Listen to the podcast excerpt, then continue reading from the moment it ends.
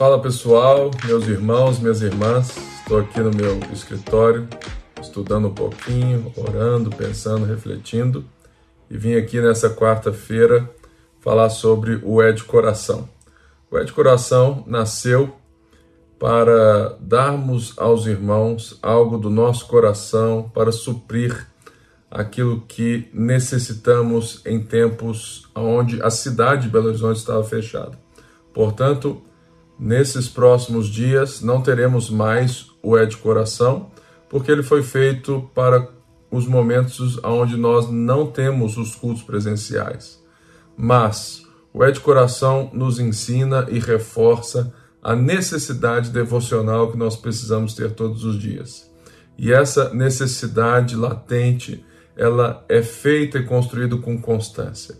É quando você aprende o valor da disciplina, quando você entende a sua necessidade de estar sempre diante de Deus, em oração, na leitura da palavra, e que você faz daquilo também um momento de reflexão e você busca aplicar na sua vida, deixar com que o Espírito Santo fale com você. Por isso eu quero te desafiar mais uma vez a continuar fazendo as suas devocionais diárias, tendo a sua constância em Cristo, sendo um irmão, uma irmã também que compartilha das coisas. Você, eu quero te, também te, te desafiar, te impulsionar para que você compartilhe o que Deus tem falado com você, com os seus amigos, com as pessoas da igreja, com aqueles que estão próximos de você.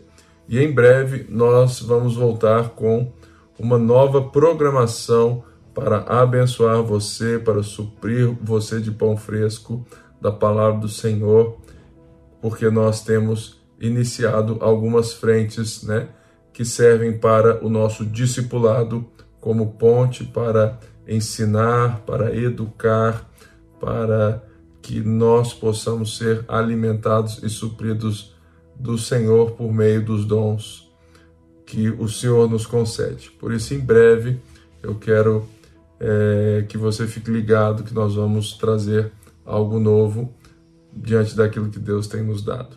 E, mais uma vez, continue fazendo as suas devocionais, seja constante. Se você tem dificuldade, permaneça lendo um capítulo da Bíblia todos os dias, em oração, se prepare para esse momento, seja ele de manhã cedo ou de noite Utilize os momentos de banho, de banheiro, são sempre essenciais. Esqueça um pouco o celular nesse momento, que isso vai construindo. E aos pouquinhos, aquilo que era penoso se torna um prazer. E o prazer, ele vai sendo algo que você sente essa necessidade todos os dias e vai fazendo. Sejamos constantes na obra do Senhor também, porque somos a ponte, uma igreja chamada para construir caminhos para abrir os braços e para abençoar a cidade de Belo Horizonte e a sua vida. Deus te abençoe.